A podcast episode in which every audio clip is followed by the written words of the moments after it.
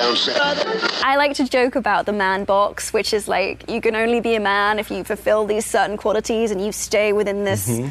this square of like you're in your man box and you're safe in the man box. And something about for some men about going near feminism is is a step out of the man box. The most important thing any white feminist can do is educate herself and listen and engage with the experiences of women of color without silencing them. Because sometimes, as white ladies, we just have to shut the fuck up. I hate Katy Perry. I hate Natalie Portman.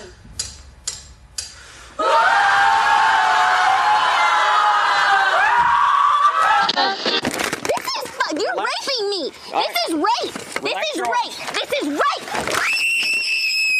Relax. Okay. Relax your arms. It's relaxed. Stop fighting with It's me. relaxed. Stop fighting with me. Stop fighting. All right. I'm not fighting. Part of feminism is the freedom to let other women make choices you don't necessarily understand.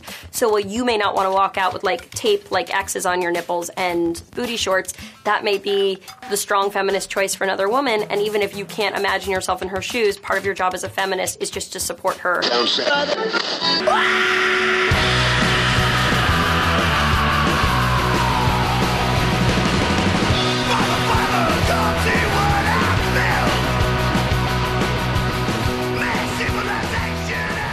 Last Man Earth. My name is Lex Jurgen. As always, I'm flanked by Matt Ralston. Like wealthy Democratic donor Ed Buck, young black man keeps winding up dead in Matt's West Hollywood apartment. Unlike Buck, who engaged in binge nights of sex and drugs, Matt skipped the drugs. That's a. were you part of the? Uh, how far away, do, by the way, do you live from the, the, the apartment where he kills all the young black guys? Like 50 feet. Do you really? 50 yards, I guess. Did you see the protests? No. There's a- I don't really drive down that street. It's a block over. You know how we uh, we talked about last week how there hasn't been like a Black Lives March like in a long time. Mhm. They actually marched against Ed Buck. I don't know if you saw that. The first time a black fuckboy died in his house, they they marched. oh, really? Like a year ago? You mean? Yeah, and now the same thing happened. I'm I would think they'd be twice as angry, if not more, yeah, exponentially more, really, because now it's like a pattern. Uh, the weird part was that the uh, the first guy seemed to be a clear rent boy. This, the second guy was older. I think he was in his thirties, and also he has a roommate there in West Hollywood who was like an Italian uh, visitor of some kind, uh, who seemed on, on the- on the up and up. It claims that he never once saw him do drugs or any kind of drugs ever. So is it possible he was like a newbie and Buck got him into the into the drugs and he just didn't you know was like a, he was a first timer? It's possible, I guess. Maybe I don't know. Low on rent and he went over there and Ed Buck did his thing and the guy died. Well, I don't know. I don't. I don't think you initiate yourself into drugs by shooting up meth. Uh, Did you see the, the reports of the first guy though, uh, Gemmel, whatever his name was, from like a year and a half ago? He wrote in his journal how Ed Buck was responsible for his first uh, crystal meth injections. Yeah, I was reading in some kind of article. I can't remember during the first guy who died of uh, meth at Ed Buck's house. Ed. Um, Fuck- fucked by Buck. First go around. Yeah, can we get some T-shirts? Um, I guess his thing is so he does meth, obviously, but he he he gets off on watching other people get real fucked up on meth and tweaking out. Does the old? I don't know how to understand how this works. You've been involved in more relationships like this. Does the old rich guy actually do the drugs as well? Or Yeah, does he just but- feed him to the young boy. I think it's akin to like if you had a kegger and you wanted to like get some girls buzzed, you know, you Yes. you'd have a couple drinks, but you're not. You maybe you're not doing all the shots and Do everything. you think he does like the fake shoot up where he's shooting up like sugar sugar solution or something? Like, come on, man, another shot. Let's do shot for shot. Like, come on, pussy. And he's got like the he's got like the non-alcoholic beverage, and the other guy's got the speedball. I don't know. I, it seems hard to. It seems so so uh, Breaking Bad in terms of how to engineer that. Like you got to really know what you're doing. Like to me, when I think of shooting up meth, I'm like, I don't. I have no idea how that works. Like if you told me right now to shoot up meth, I'd be like, I don't. I can't. No. I don't know what to do. I think do. he has a, a whole kit there, and he has a pro- like a program and a process for all these guys who come over, and he knows exactly. I mean, he seems to know exactly what he's doing. I, I mean, I say that the two guys have died, but I assume there's been hundreds of guys there before. So it's a routine. It's a routine he does. Well, anytime someone and and I would apply this to, you know, drinking absinthe or doing shots of Bacardi 151 or instead of smoking pot, it's like, okay, now I have this contraption that costs two hundred dollars. That's not enough. Now I'm going to fill a, a five gallon bucket with water and cut a milk jug, and like at a certain point, it's like, dude, why is it not enough to get fucked up? Like, why you can get as fucked up if you apply yourself on Bud Light. Uh, So he like he like he basically likes the dudes. He likes the dudes like crawling around the floor, basically out of their minds. It's kind of his thing. I like think that's his thing. fetal position, like uh, it's just zoned out of their minds, and he just does weird Cosby shit to them. Yeah, that's that's the impression I get. I mean, he's he makes their hearts explode. Here's how I know he doesn't. Here's how you know a guy doesn't do anything. He's listed as Democratic donor in every story. Like he hasn't actually had a job for 30 years, so he's just he just he made a lot of money in the 80s on this insurance, some kind of insurance scam business, Yeah. and I mean he made millions and millions of dollars. And then I guess he just invested money and made millions more, and then he just donates money to high-profile Democrats, uh, m- mostly gay, I assume, or other Democrats. But he doesn't. He's just a Democratic donor. He just describe his dem- Democratic donor Ed Buck. Like, I know. To be a donor, don't you have to have an income? I mean, I understand he has money, but yeah, that's not a job. He did make his he did make his own money from all accounts, but uh, he, I think he retired like at 35.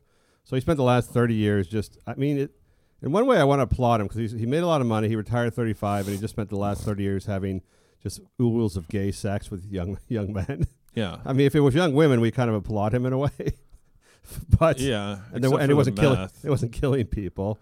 If he was just like. If, if uh, you know some 35 year old tech guy just retired 35 said I'm just gonna spend the next 30 years like fucking hot women, we'd be like, all right, dude, that's Like McAfee. That's what McAfee did. he was nuts though too, and the and the drugs. And Well, they everything. they all get into meth. I don't Yes. know. I don't know at what point you're like, man, you know, I I, I don't really have much to do. I guess I'll.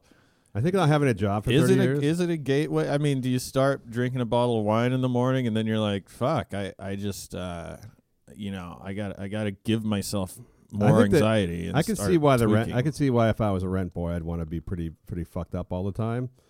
I think I would just want to be unaware of my circumstances. We got to arrest this guy just because this Trump is going to use this as a talking point, as he probably should. Yeah. This Democratic, you know, this guy who's entrenched in the Democratic Party. Well, it could be. It doesn't. I mean, it, I think the point is his corruption. Obviously, obviously he has connections. Well, so he ran for West Hollywood City Council. You ran for West Hollywood City Council. So you know the kind of person who runs for West Hollywood City Council.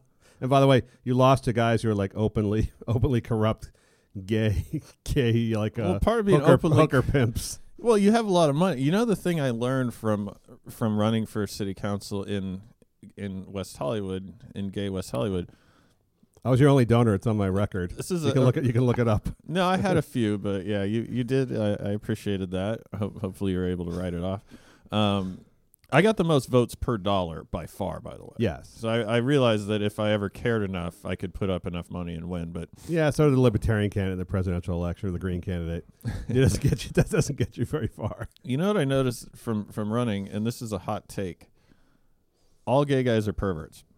Yes. almost every gay guy that I was involved, and these are professional people that are paid, and they all said really creepy gay shit to me. And you're, and you're saying them. that not because they like men, other men, just because they like p- a perverse. They're perverse about sex they're about other men. they're freewheeling. Yes. I they're I, they don't have any hangups. I know that. No. So, So like a heterosexual swinger, basically, but they're but they're gay. Yeah, but it seems like a pack mentality. Like I don't know. Like obviously they're all fucking each other and saying shit, but I think when they see a, a straight guy in the mix, they all kind of huddle together and are like, "How can we, you know, somehow have consensual sex with this guy?" And and I had to say on multiple times, no. Uh, How do you think this would play out? I, don't you feel like a woman now? You feel like a woman in Hollywood. I've only been I've only had one experience in my life where I really felt I was being undressed by men. Uh-huh. I don't get that very often. You get it far more often than I do, I'm sure. When I went to, I had to get an emergency haircut, and I was in the West Hollywood area, so I went to Supercuts. I thought like, okay, I gotta get a haircut. I'm in West Hollywood. Like, I literally had like a meeting in like 20 minutes, and I was just looking ragged. So I needed a haircut like right away, and I just said, show me, the, you know, ask Siri the closest Supercuts. I figured that would be safe, like a chain store. I'm not going to go into like Paul's boutique, right? In in You West didn't want Hollywood. to. You didn't want to get stuck with a two hundred dollar tab. No, and I don't want to get my hair cut by a man wearing a blouse. And so I just went to Supercuts, and there literally were. It was like the white gay version of Barbershop the movie. There were like six gay dudes, like 20, 30 something gay dudes, like in the chairs, not getting haircuts, just hanging out and whistling at me. I was just like, what? Like, oh man, what do you? They're like, oh, hot stuff coming in for a haircut. I'm like, what the hell are you talking about? like, I'm a chubby middle aged Jewish man coming to get like what hair I have left trimmed. They're like, and they were like doing the whole thing, like looking at my ass. I'm like, I'm, I'm in baggy jeans or whatever. I'm like, you know, I'm a slob. Like, like they were literally just six guys, just like you know, it was like the construction site, just hooting and hollering, just like hanging out there waiting for guys to walk in. Yeah, and they're probably. I get. I I just. I found a, a, a in my neighborhood. I found a stylist, a Russian woman, who didn't fuck up my hair. They try and make you look gay. I swear to God. I'm sure. And um, so now I have to pay fifty bucks, including tip, for a haircut, or maybe it's sixty. I can't remember. Um, but at least it's not fucked up. But I think when you and I go into a hair place like that, and it's these gay guys that get a haircut like twice a week. It's I don't know where they're getting all this money Yes. for all this shit. That, but uh, It is like the it they're- is like the black barbershop experience, right? It's like a cultural, it's a cultural social thing. yeah, but the black barber costs like you know eleven dollars. Oh yeah, but I mean, they hang just to hang out. That's your social club kind of. yeah, they kind of hang out, Yeah. but they're looking at us like, how do, how do you achieve that look? And it's like, well, we're not obsessed with our hair. You fucking. I screamed at a Supercuts lady for charging me 18 bucks, and she told me it's a new price. and they also won't take my coupons from the 90s anymore, which is really upsetting me. Uh, this week's show is sponsored by the old, weird-looking people who run our country. After seeing Trump and Pelosi and Schumer, there's no doubt that our nation is led by hairspray, cosmetic colored, and early-stage al- Alzheimer's. Old, weird-looking people who run our country. Can we get some kind of hopeful estimate as to when you might die? I was that was just the creepy going from Trump to Pelosi and Schumer, like just a bunch of seventy year old like wax figurines. They people who look like their future wax figurines in the shop. Just, I mean, there are I, I suppose dynamic younger people in each party who could speak who are more well spoken and certainly better looking. I don't know why like what's this insistence on having the old people like do everything like do all the shilling. no. It's just it's un, I mean it's unappealing. If I just came from another country and I saw these people, Democrat or Republican, I'd be like, why do you have like seventy five year old maked up fake cake makeup face, weird looking eye twitching people running your country? Don't you have any forty year old? Don't you have any forty year olds who could do some shit around here? it's a lesson you would think would be learned by now. Although I, I saw like on Twitter a lot of people were freaking out about how weird looking um, Chuck and Nancy are, but if you had to rate how weird looking the three people featured on that really pointless address were, to me, Trump looks freakishly weird, and they look kind of weird. Like I would Well, say, he look- he looks is like- an, a He looks like a cartoon. He looks like a cartoon character, Yeah, and they look like they're. I mean, other than her massive number of facelifts, as a se- she's a, she's seventy eight years old. I don't know if you knew that. yeah. I mean, she's an old lady. She is an old lady. Like, she looks it. I mean, women aren't working at men and women aren't working at 78 in general. There's no job really where you work at 70, 78 full time. Right. But she looks like you know, she if you look from far away, she looks like she's 50. But close up, she has all the, the, the facial surgery taut weird, you know, sort of Skeletor thing going on. But the problem was they put makeup on them, and Chuck Schumer is just a normal looking New York Jew, old Jew. You know, there's not like nothing special about his looks, but they put so much makeup on them as if they were dressing like a stadium, and then they pan the camera and really they closed up on the camera to their faces. And you could see all the makeup, just the reddish rouge makeup. It looked like an Yeah. like they'd been embalmed. Yeah, it looked like when you know in various movies where a known actor plays a known politician, be it you know Nixon or Kennedy or Vice with the most recent one, and and they put the makeup on the actor to make them look like the guy. That's what Chuck Schumer looks like Yes. of himself, but it's Yes. it's him doing himself. I'm It- like, why don't you just take this makeup off? It looked a little bit like Team America puppet, Team America puppets. It was just, it's just weird. And if I were the Democrats, I would just put Ocasio Cortez like in a low cut top out there every single time. yeah. Because even though she's not a particularly strong speaker, uh, she's just who cares? I mean, who cares? Having a thirty year old like dynamic hot chick would just be so much better than anything else like uh, old people can say. I'm sure there's some young, um, I'm not sure. There's probably some younger Republican who can push it too. But just having old people fight is just yeah, it's something unse- something unseemly about listening to old people like tell you I what know. to do. I'm like, she should be at a country club, you know, Yes. gossiping about her granddaughter, and he should be at the same club playing golf. and they're all like, they're all make, they're all. I mean, he's more rich, I suppose, or whatever. But they're all like wealthy, old, uh, weird looking, toupee, made up senior living home people. It just it's such an off putting. You know, I like look at Macron, like in France, as shitty a job as he's doing. At least he looks like he's like energetic and youthful and like, or the guy Yeah. from uh, uh, what's his name, the the beta male from Canada. At least they run around. They got on horseback. They ride in cars. They like you know they look like they're alive. No, you get the impression like if you bumped into him that you would like break all their bones or Yes. something. Like I had this dude in Hawaii, my parents' neighbors. This he was ninety year old Japanese guy, and he started leaning against a tree, Yeah. and he couldn't he couldn't unlean Yes. against the tree. Yes. so he was. I'm starting to get those feelings. He was just stuck at this, you know, sixty degree angle. So I, my mom said, "Help, you know, help him get." So I grabbed him. I grabbed his hand, and and jerked him up, and then he, I almost body slammed him the other way. Like his entire body weighed like forty pounds, and then I caught him, and he didn't know what was going on. Like I think he missed the whole thing, but. I almost killed him accidentally, and I get that impression with those too, like they're paper mache or something. Yeah, well, they're just they're just old. I mean, they're literally just old people. I mean, you had grandparents and been around old people. They're fragile, and then when they're trying to pretend that they're not fragile and they're forceful and passionate, it just comes. It's like almost like an eight year old giving a passionate speech. It just seems we- weird, and the whole idea that like you become better. I, I believe this whole thing. You become wiser with age. But I think like 20 years of experience, like in your 40s or 50s, is enough to be the wisest you can be. Yeah. Like I don't think you get that much wiser between like 50 and 75. like there's nothing like there's nothing where like at 50 you're a dumbass, but at 75 you're a genius. It just doesn't work like that. Yeah, and I think that's why our leaders have traditionally. I mean, Trump's just a, a ball of dough. I mean, you punch him in the gut, and he'd probably But even like imagine Trump like 25, 30 years ago in the 90s when he was promoting fights and stuff. At least he had real hair and he looked like a normal guy.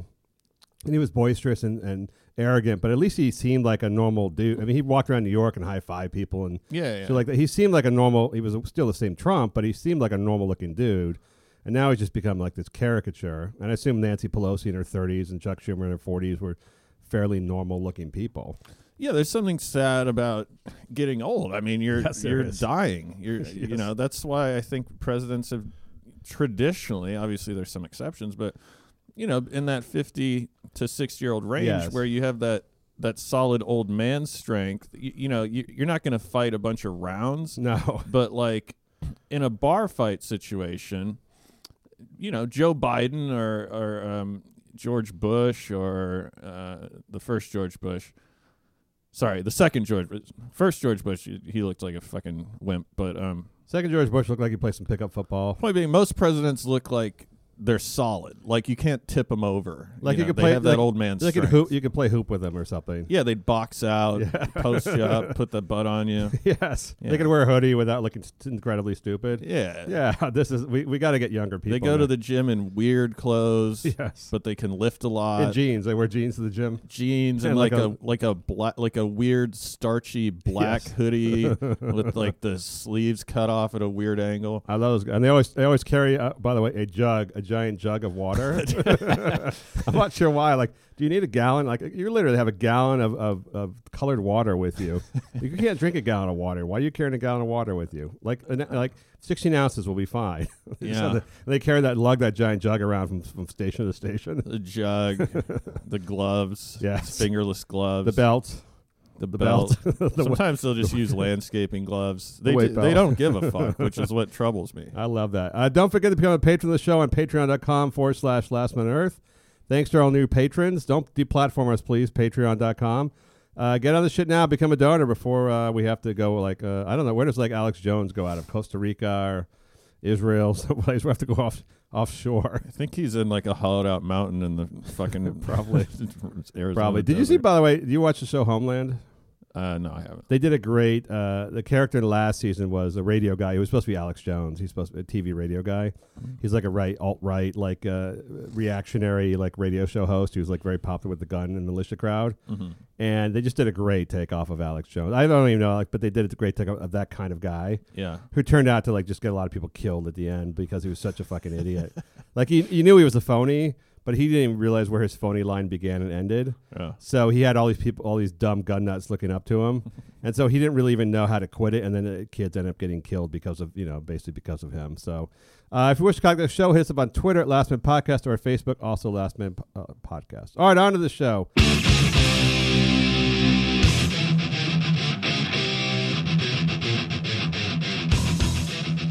Matt, this is a question about. Let's just start off with uh, R. Kelly. Uh, did you see the documentary on Lifetime? I haven't seen it yet. No. uh, the kill the something of R. Kelly. I like when they come out with uh, a Hollywood does an expose on somebody like Weinstein or R. Kelly or someone like, and everyone suddenly pretends they just learned this information, like they just learned all this bad information about somebody, and now they're going to boycott him, not work with anymore, disavow him. Uh, the, the, pol- the police are going to investigate.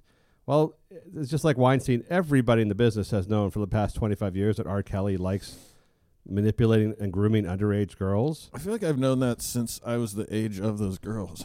Uh, it's been like it's been around forever. The P, the P, the urination tape was 2002. right. So it's like, yeah, I didn't know he was really doing stuff. I, yeah, I knew he peed on 15 year old girls and uh, was accused of raping raping uh, multiple so- uh, freshmen in high school. Uh, but I, I always just thought that was just innuendo. like, what? If, there was a court case. There was a massive court case. Uh, there was a, a tape of him peeing on a, on a on a young girl. I mean, what do you mean that was like spec urban legend or speculation? It wasn't like, you know, I, oh, you hear bad things about like brush it off. Oh, you hear bad things about famous people all the time. I just disregarded it. I just remembered a joke uh, that I had about that. Way like when I first started comedy, which and you know I'm fucking it up now. But it was like R. Kelly and Kobe are both rapists, but Kobe got a pass because he's got the fundamentals down. You know, like the peeing in the mouth is Yes. like that's a move that on tape. On tape. Yeah, it's, it's just a tough. That's a traveling basically. That's just an I don't give. That's a I don't like have no remorse kind of thing. Yeah. That's just like my I own this fucking world. I mean, people in Chicago. So he, grew, he came up in Chicago. Uh, I I have relatives and friends in Chicago. They've known about him since he was a, yo- a younger guy. And since he just first hit it in the late '90s. You know, you're talking about 20, 25 years ago now when he started becoming big, and he was like into these young underage girls. He'd buy them jewelry. He'd have sex with them. He married Aaliyah when she was 15 or 16. I think she was 15. Well, the charges now he had sex with her when she was 14 on the bus in front of other people. Uh, but here's a so it's like the Lifetime documentary comes out now. Everyone gets to pretend. Uh, uh, Lady Gaga just said she's you know, she did that racy uh, music video with him like four years ago, and like where she was Marilyn Monroe and he was JFK in the White House. Missed that. Yeah. Sounds terrible. It was horrible, but it was the visuals were pretty interesting because you know she was. I mean, he was basically having sex with her in the in the Oval Office. Hmm. It was like a Clinton esque, but she was Marilyn. It was a weird, but it was like a you know a sexy song they did. I don't know, but she like now she's disavowing it. Says she's going to remove any versions of the song on Pandora or Spot. Like as if we didn't know for the last so many years that R. Kelly. I mean, trapped in the closet. He's probably the most infamous like Jerry Lee Lewis type pedophile in forget like all the guys we found out about later on, like Kevin. Like, oh, we learned about Kevin Spacey. Oh, how do we not know about this? Like, uh, or like you know, it's so ridiculous. For you to be in the industry, like I knew about it when I was a 19 year old idiot from Alaska. Yes. So you are, you know, a huge recording star, and you you it just you just skipped that whole thing. You'd never heard of it. No, Ne- you- never at a party. Never. I don't just no like one ever brought it. up. obviously her label made her do that. I mean, her label. said we got this hot song we're doing with R. Kelly. He's on. He's got two num- two top ten hits right now or whatever. We're gonna do this and blow you up, and you're gonna make. And so you do it. I get that, but don't fucking pretend like you know, like you've just learned about his offenses on Lifetime on a Lifetime documentary this past week. Yeah. Hollywood loves to fucking you know they did with Weinstein. Like Weinstein was winning awards up to the week before he was uh, outed in, in the New Yorker, New York Times. Yeah. It just uh, they, how do you get away with like pretending you didn't know people were just horrible fucking criminal ass people for 25 I- years? yeah, I don't know, and I still don't know how I come down on the whole separating the art from the artist thing and whatever. It's a long conversation, but when the artist is clearly a pedophile, Yes. and his art is laughably, laughably awful. Yeah. like if you showed it to me and Well- told me it was a skit from the Chappelle Show, It's I- it's laughably awful, but extremely popular among women, especially. I mean, he sold a shit ton of. Le- he sold. I mean, Well- you say it's uh, anything about Kanye, but he, he sold a. He, R. Kelly sold a shit ton of records. dude he's he's like free freestyling in this in this arrhythmic pattern, and it, and he can't sing. It it's different. It seems like like what you would see a crackhead doing on the sidewalk. Well, maybe. Um, I mean, I'm not, I'm not arguing that you're wrong. I'm just saying I've seen concerts where there are just thousands of women fucking having orgasms in the audience as he like does his crotch grabbing. Well, slow look, I'm not trying to say I'm better than everyone because I don't think that, but I think I'm better than a lot of people, and I think I'm better than anyone who's a fan of R. Kelly. Well, I really believe that. Well, there's this, so there's still people. I mean, here's the problem: there's still his fan base, and I know this from ever ever saying anything about Lady Gaga on Twitter. His fan base is still defending him. Right. I mean, the li- the documentary comes out, and I'm sure it is one sided. Of course, it's one sided because why would you make a documentary where we kind of found some evidence, but it wasn't that strong, and you know, kind of mixed. We're not really sure. End of it. Documentary. Yeah. Of course, like making a murder or anything else, you got to frame a, a very strong position to get media attention, get people to watch it. So of course, it shows him as this fucking animal, and everybody's a little bit more complex complex than that or complicated than that. Um, but his fans are just uh, decrying. They, just- they see it. They're like, it's a hit piece, and he's amazing, and I still love him. I Well, mean, who are the? And that's every Trump supporter, by the way. But yeah. Although, by the way, I would say that's not much different than the Lakers giving Kobe a standing ovation when he came back from his sex assault trial. No, it's so not. It's, it's this is for women what sport like sports guys who beat their wives are for men. We forgive them if they're on our team pretty easily. I mean, yeah, I guess it's like a, a, a tribal thing deep down, but I can't. There's no one who, let's just say, celebrity wise, someone I don't know personally, that I would defend against all evidence, including like videotape. Like, there's, can you name someone that you would just blindly stand by in the face of all reason? Steph Curry. Steph Curry and his fake moon landing uh, thoughts. I don't care what he thinks. You know, Although he doesn't, he would never hurt it. He would never hurt anybody. They got these deep fakes now, man. So every time, if if that happened now, R. Ke- or, or let's say a year from now, R. Kelly would just say some someone made that on deep fakes. That's just a fake tape. That's oh, the tape of him. Yeah, he Yeah, Would, he would they- just say it was it's a manufactured. we saw- fake, we all- it's fake news. We all saw that in 2002, so that went around. TMZ has copies of all this shit. yeah, yeah. I'm just saying if this ha- I'm. Oh, yeah. This is like uh, things to come. People are just going to say that any evidence is has been manufactured by a computer program, and the- there will be no truth, and we're all going to die. the Ocasio Cortez fake nudes. Like some Republican uh, found like they're going around. They're actually literally going around her neighborhood paying money. People give them like dirt on her, and uh, and they're trying to pay for nudes, for nude photos of her and racy photos of her, which I, I assume by the way must exist somewhere, uh, because she's a bartender. She was a bartender, and you know she's a young girl. I mean- Bartenders are take nude photos. well, uh, there's a, a stat out uh, like this came out last year that like they think two thirds or more of all women 30 and under now have digital nudes of them somewhere. I have a catalog of most every chick I've ever dated. That's what I'm saying. I mean, it's like it's become such a either they took them themselves or their boyfriend took it. And it's not saying that they don't control them themselves necessarily, but they're on stored somewhere in the fucking cloud or somewhere. It's like two thirds of women 30 and under have had their photos of them taken naked. yeah. So it's you know I don't know. I mean I wouldn't bl- I wouldn't care think less of her if she did. I'm just saying they're out there somewhere. So I wish a really rich Republican would find them and pay for them so we could see see the, see the real ones. But I just so I mean the whole would I work with a guy who like if I found out the guy peed on a 15 year old girl? No, I would never work with that person again. Right. I don't care. I mean, there's a lot of pressure when you're up and coming to to go along and get along with some bad people. But I don't. I don't think if, if someone said, "Oh yeah, this guy wants to do a job with you," and by the way, he used to pee on 15 year old girls, I'd be like, "Yeah, nah, I don't need to work that. I don't need to work that bad." Yeah. I get it. It's fucking. It's such a double fucking Hollywood standard.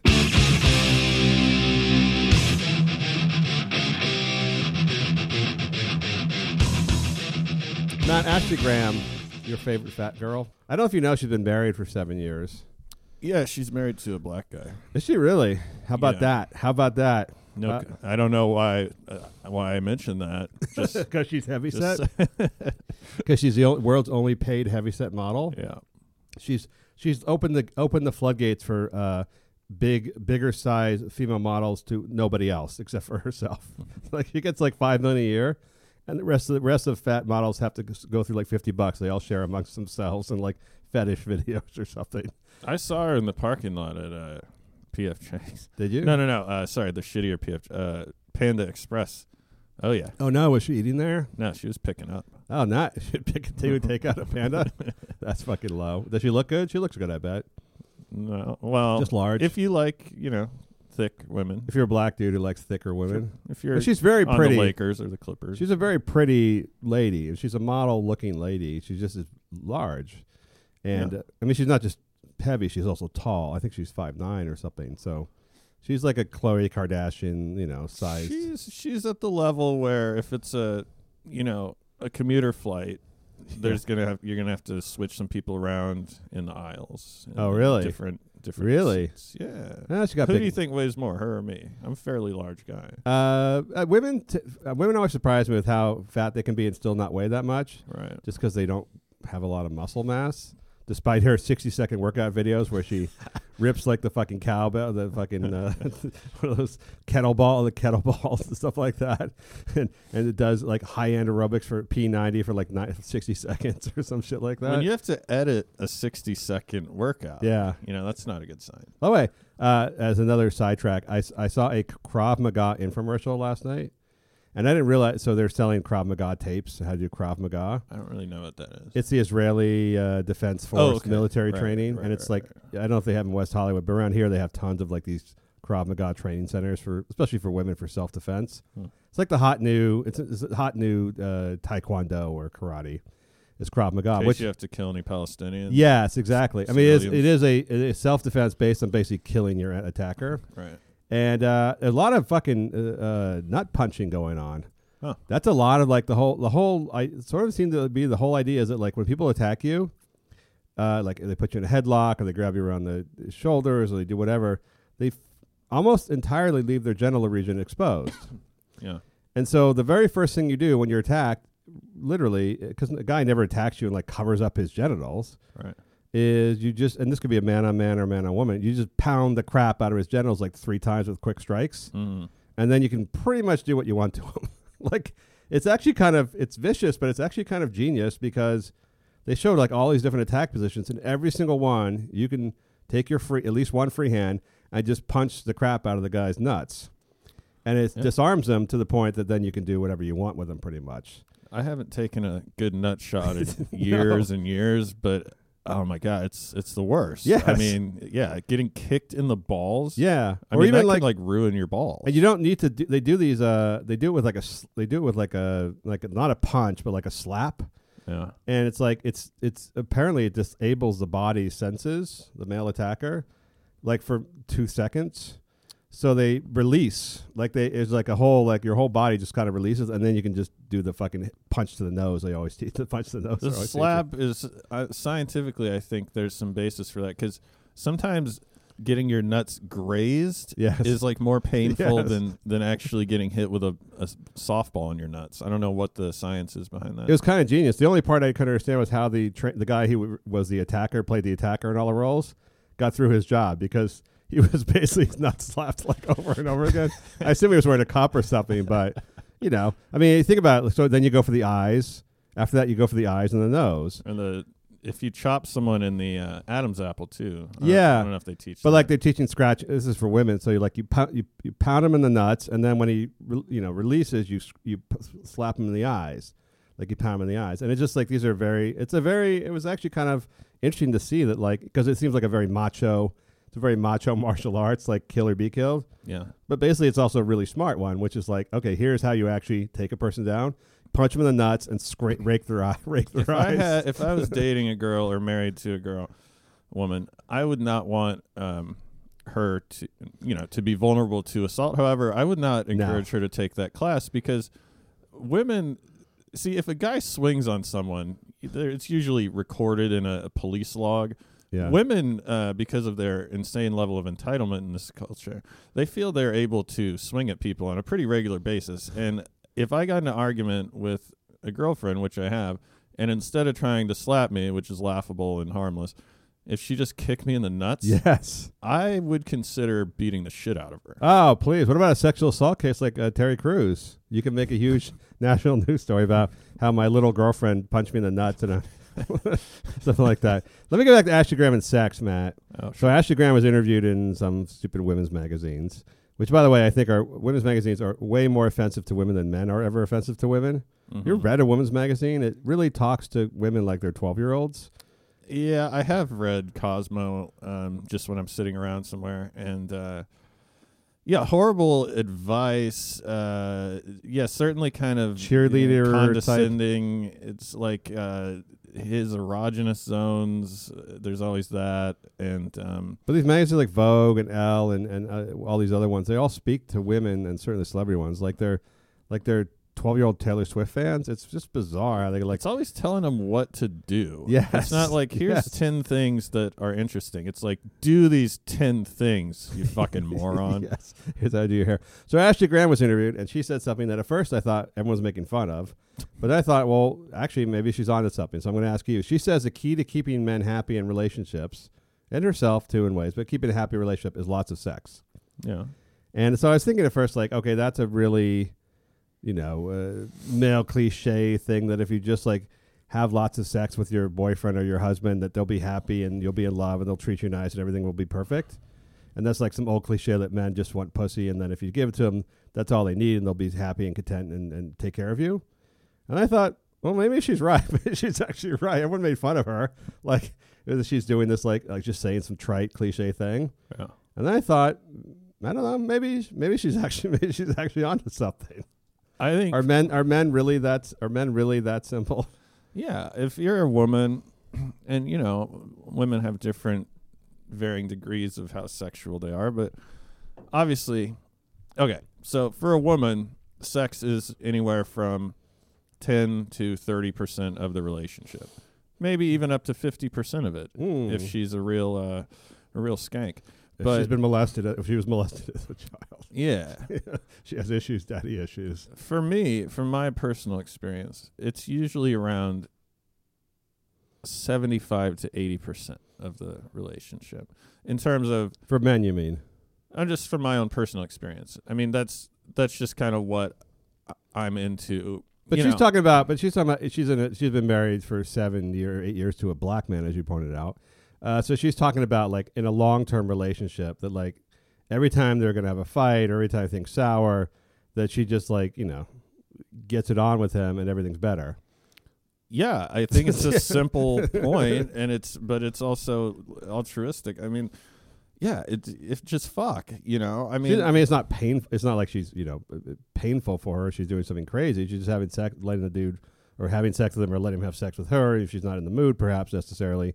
And then she's like, his whole entire demeanor changes, and our fight is over. Yeah, she she likes to have sex, or it's you know even if she's not dying to have sex, it's ten minutes out of your day, whatever. It's not the worst thing. Just let the guy do it. And also, the guy is no longer moping, but he's like, you know, buying you flowers, and he wants to like watch a rom com and shit like that. Like he cares about your day. It's Yeah, like, and- it, cha- it does. It does actually. I, th- I mean, there's a, there's a biological, physiological reason why this actually might be very well be true, which is that men are their stress levels and all the other things are related to their procreate their procreative instincts. He's more relaxed. He's more confident about himself. His testosterone is boost, therefore he's more effective at at his job. He's less fatigued. He's um you know he's thinking cl- more clearly, and and that all benefits you in a in a roundabout way because you know he's providing to some degree for you, and uh you know They did a stu- they did a study that always sticks in my head a few years ago. This is why I think Ashley Graham might be right about something for the first time in her life. Uh, th- they did men. They took men who were like had high levels of uh, violent tendencies. Just you know, people who not that weren't beating up people, but that were like felt outrage and, and, and anger and stuff regularly. And uh, they took them and they checked their testosterone levels, and generally they all had low testosterone levels because low testosterone levels leads to violence as we see a lot of you know attacks and school shootings things like that. And they took them to they had null set of 30 guys who after work got more work got like more work assignments. And the other 30 got to go to strip clubs where women basically like just told them how sexy they were and, and gave them lap dances and followed them and played with their hair and told them what amazing men they were. And the, the guys who did the strip and the strip club set had much higher testosterone levels after like you know six the six or eight week study and also reported much more less anxiety much less stress and were much less prone to violence than the guys who had not visited the strip club Well, I have a theory that I came up with myself, and I should email some professors of criminology and Yes, see if there's should. any. Uh, You know they always write you back. they do, yeah. They they don't have a lot going on, No. uh, or any fans. Um, but I think the crime drop of the mid to late '80s, uh, or, or the the crime rate being high and then dipping down, may have been the introduction of the VCR and and pornography. Oh, interesting. Yeah. Oh, you mean that being would- readily available and, and people owning owning it and beating off more and at least if Does that work? Does it- fuck, is it the same though? I don't. I don't understand. I don't know the answer to this. Is it the same? Like, it's not like she said, like, I'm gonna let my husband masturbate, or like I'm buying porn. She's having sex with them. I'm not sure it's the same effect, I don't think it's the same effect, but it's but maybe that's only because I see. you know I it's picture. like methadone to heroin. I mean, there's some effect. I picture serial killers in my mind masturbating a lot. like, I picture like rapists and serial killers and creepy dudes actually masturbating quite a bit, but not having women, not having women in their lives. Yeah, like not actually or doing it with sex to- sex dolls or hookers or things like that versus like a wife or girlfriend which seems the research seems to indicate that if it's a woman you're actually having sex with regularly that you're going to be much less stressed versus you know you with uh, your hanky in the basement with a sex doll and some dark web well, shit yeah, but see, I mean, the majority of crime is committed by you know people in their late teens. Yeah. Uh, maybe they're virgins. It's Highly like, aggressive. I, I got to at least see what's going on. You know, I might not, I might not be able to fuck the cheerleader, but at least I, I need to. I need an anatomy lesson. You know, I need to be This able is to teacher prepare porn. myself. Teacher uh, porn. much like the Krav Maga, you know, Yeah. Israeli soldier. When, once I go into battle, I, I need to be well versed. You know, I don't want to get blown up by an IED. The uh, the, the, well, uh, they're- speaking of, there's actually they've actually done reports on these guys, like the kids in the the suicide bombers in the Middle East, who like either become suicide bombers or attackers, and where they're gonna like 99 percent they're gonna die, and they're all young males, and they've all been denied sex their entire lives, and they're not allowed to have sex. So, because apparently, you know, in the Muslim religion, in these fundamentalist things, you can only have sex after marriage. You're not allowed to touch girls at all, except for your wife, which you're not really allowed to touch, but you're allowed to have sex with Yeah. and if you're not of a certain sta- uh, status in the society in society of a class, you can never get married. These are all poor, broke ass street kids. So basically, these are like 24 year old guys who have never had sex and are told they're never going to have sex again until they get to heaven. and they found that that's extremely compli- they become extremely compliant. Like imagine you're 24, you've never had sex, and you're told that you can only have sex after you've martyred yourself. Well, any like- any indoctrination is based on essentially shaming or withholding sex. It's Yeah. it's the only way that you can convince people to believe in things that are fucking insane. But it drives men to the brink of like literally like t- taking a, a grenade and going to attack hundred soldiers where they're going to get blown away. Well, I mean, you know, their region Not entire. It's not just a sex thing, but they've destabilized. Yeah, I Yeah. mean that's crazy, obviously, but is it any crazier than wearing magic underwear and um, you No. know giving your money to some asshole? I mean, because of the, well, don't the Mo- don't the Mormons have lots of sex? They have all their wives. They can't have sex until they're married. Oh, until they're married. Yes, and they have a real they have serious hangups about sex. I mean, if you just say sex in front of a Mormon, they freak out. really. Yeah. But they must be having They've lots of sex, so they have six wives, sister wives. I only know from TV shows, sister wives, and the and the show with uh, it's a whole masturbating Yeah. is bad thing. Yes. They really go after the masturbation, so it's like, well, for Christ's sake. I mean, now I'm just leaning up against the fucking dryer when it's vibrating, like trying to cheat hack it, you know? I don't know. Ashley Graham, Ashley Graham may be onto something. I used to listen to. Uh, uh, I worked with somebody who listened to Doctor the show Doctor Laura. Do you remember Doctor Laura? no. She was like the preachy, bitchy, like conservative, uh, like a religiously conservative woman who had a, like a talk show, like in the nine. I mean, I think till probably five or eight years ago. Like for 15 years, she was a big. You know, women would call in. The best thing about Doctor Laura was women would call in with their problems, like my husband doesn't do this, or like I my, uh, and she'd always blame the woman. she always she was such a like a rese- conservative zealot. She would always blame the woman. And she, in the least, she'd say like, "Well, you married a loser. What do you want me to do?" Like, which is kind of interesting. But her her book was called uh, "Sex and a Sandwich: The Key to Making a, a, a Husband Happy," and she actually was like, I like f- she was no nonsense about the fact she says like basically men are pretty simple. If you feed them and give them sex, they will they will be they will be happy, and like the women complicate the relationship so much and do this and that and like how do I make they always wonder how do I make my husband happy? Why is he mopey? Also like that, and she was like.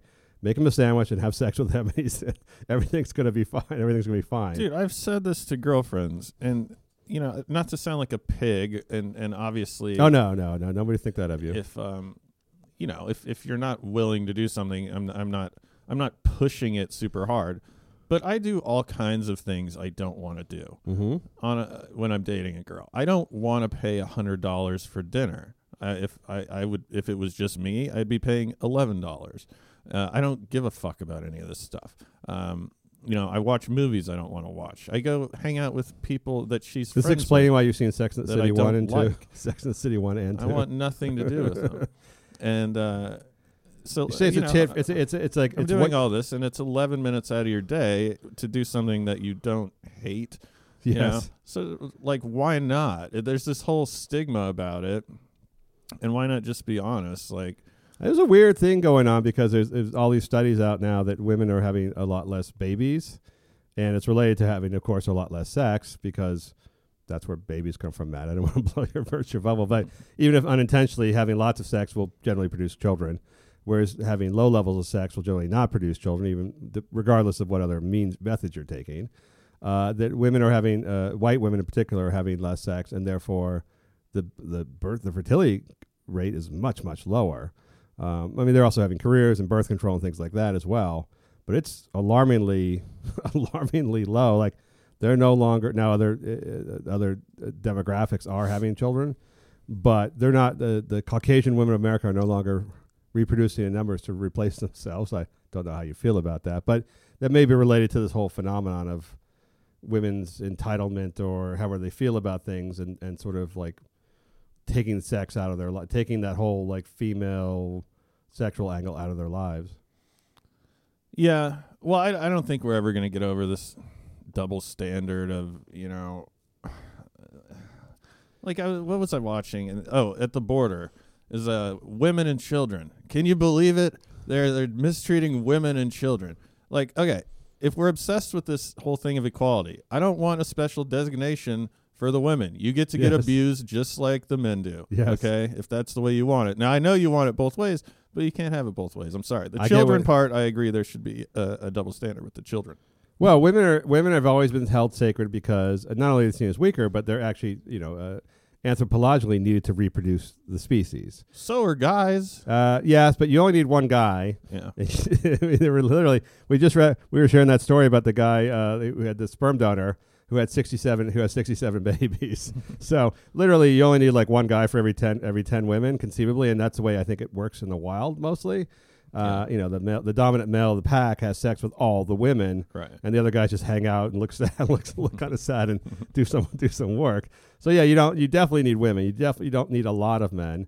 Uh, but I agree. It's it's a it's it's a weird it's a weird double standard. I thought the the the best part about the feminist movement of the you know the equality movement, the feminist movement of the seventies, sixties, and seventies was that in the eighties and nineties, uh, women were very open to se- sexual relationships before marriage, because it used to be a woman was told hold out because that's what you have.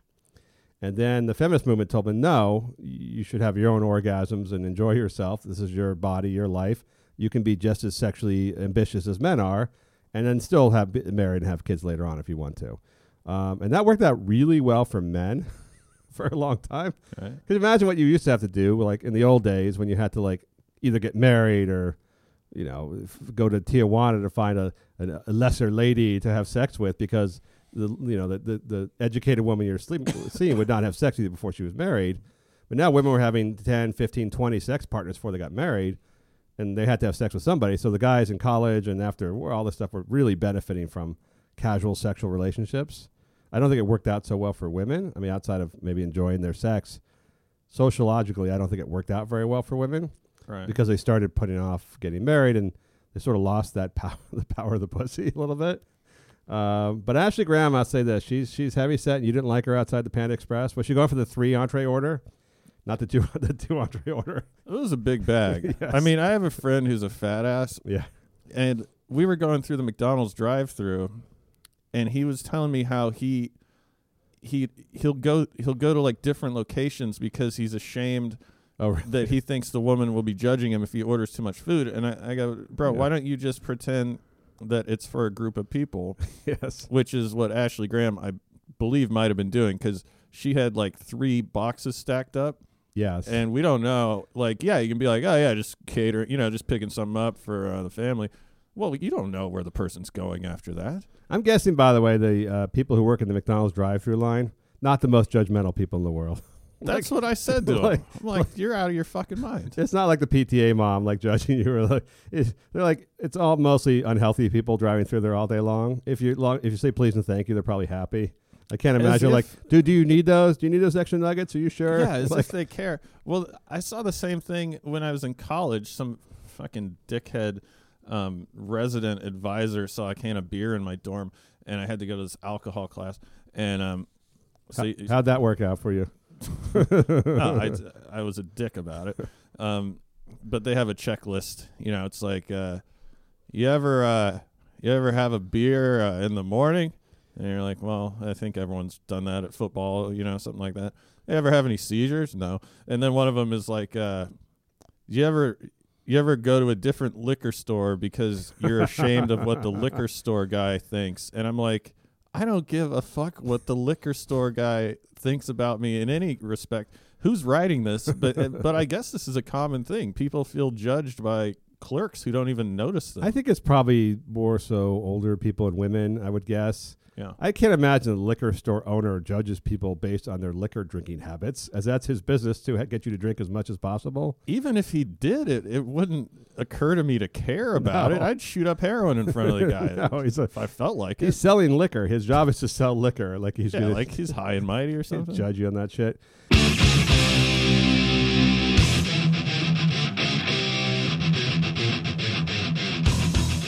Matt, I want to ask you about my genius idea for safe spaces. So I came up with this idea. So everyone's bickering about uh, social media platforms and like how you're you're getting cut off or Facebook. And I've had this happen before. I haven't been deplatformed, but like where Facebook says I can't print something. Literally anything you write about Trump now or whatever, a joke, it gets like censored as political, and they want you to like uh, send in your like verify your address that you're not Russian or some shit like that. It's just bizarre.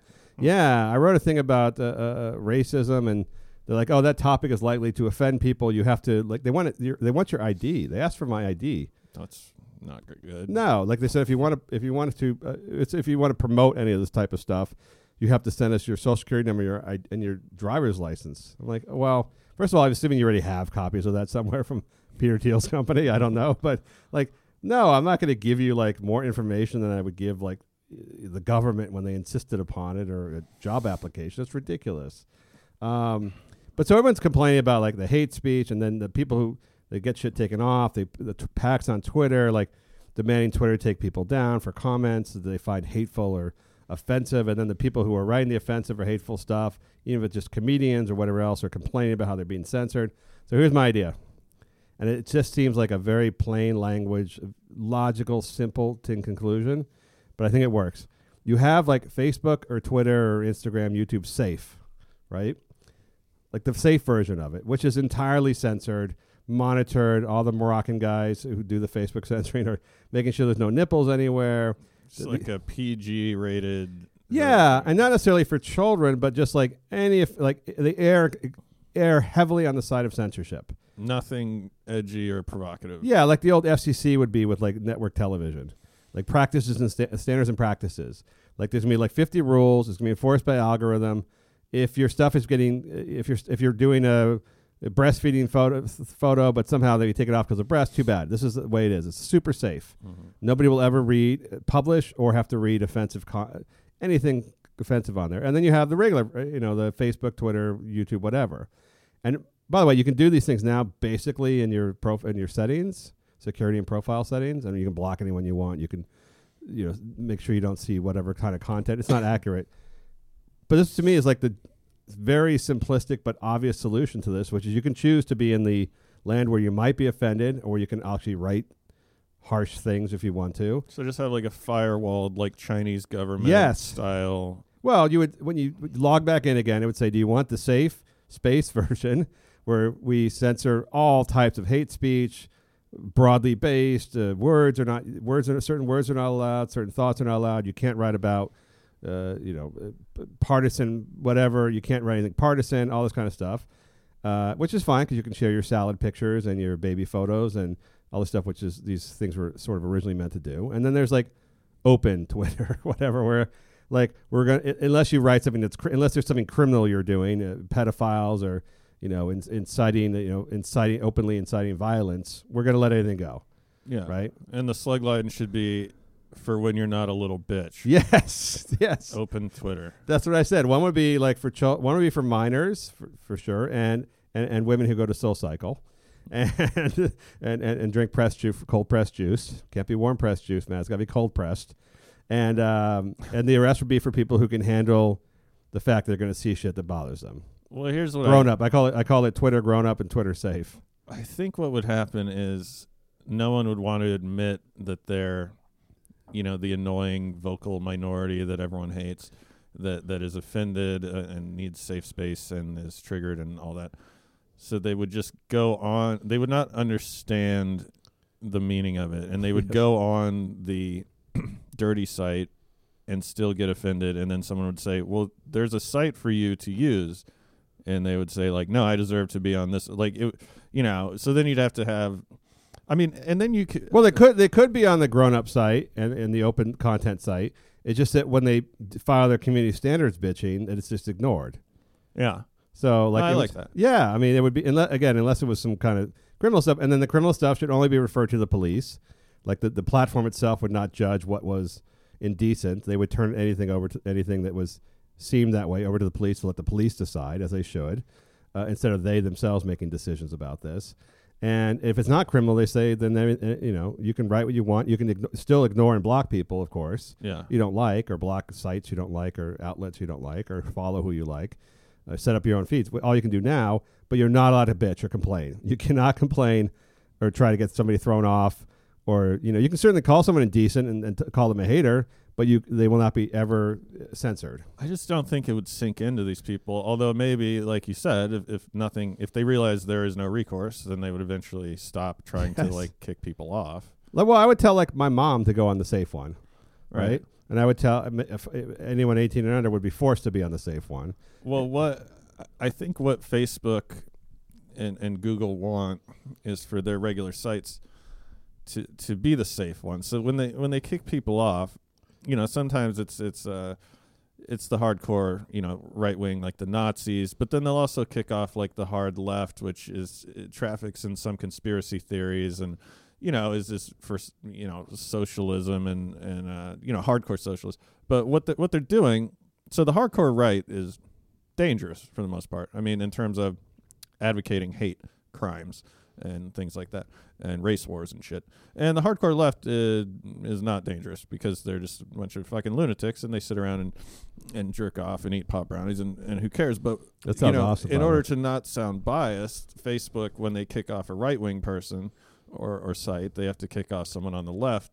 I don't as think- I well. think they so even- all we're left with is Yeah. mainstream because anything you know conspiracy uh, related, if if that's going to be flagged, all you're going to be left with is stuff that's been vetted by ABC and, and the New York Times, and they have their own agenda. Obviously, we all know that. So uh, the I think the point is to is to make the internet as mainstream as the fucking mainstream media is right now, and it's working. Uh, it is working, and, and I, I understand why there. There's a there's a whole bunch of reasons why they're doing what they're doing. They, by the way, they don't actually they don't really kick people off all that often because it's such a it's such a public thing to do. But what they do is they like put them in this Coventry position where like none of their content is seen by anybody. They can't promote it. yeah, anything. they fuck with the page rankings. Yes. get less views. yes, all that kind of stuff. I So- mean, they just lump you into the the whack job category if you say something that's maybe not Yeah. exactly toeing a party line. Yeah, or if it's modestly like R-rated content, you know, sexualized content, grown-up jokes, uh, you know, the, the kind of thing that we actually all find very funny. Uh, in fact, I saw that you uh, was that you. I think uh, liked a, uh, a a tweet about uh, ab- abortion. Uh, taking was that you? I can't remember. it was you. It was something about how some woman wrote how it's kind of funny about how uh, she's sick of seeing uh, uh, ba- photos of babies and how say, people say how they take my breath away. And uh, so she got an abortion and literally took a baby's breath away. I thought it was you who liked that joke. I might have. but I was like, I was like, oh yeah, I don't want to lose that. I don't want to lose. I mean, that I'm sure I don't want to lose that person. I mean, there's the only interesting people are the people that are sort of edgy, very edgy, and of course, 10 million people be uh, offended by a, you know, a killing a baby joke. Um, but I think that's why you have you have safe version and you have the grown up version, and you can switch back and forth. You can have there's no reason why you can't switch back and forth or change your mind or have an account on each or whatever else it is. But there'd be just one where people can't bitch and they have to accept the fact like I hereby agree that I may I will likely be offended, disrupted, triggered, whatever the fuck it is, and I can compl- scream and yell, but I can never get anybody kicked off or demoted in their rankings or all that kind of shit. I think it's a great idea, and that is if there was a version of Twitter like that, or or Facebook, or if they simply had that that designation, I would certainly be using that. Because you can always say, they always people always say like, oh, you can start your own platform where you can do. The, there are these other totally free outlets, but they're they're minor in comparison in size.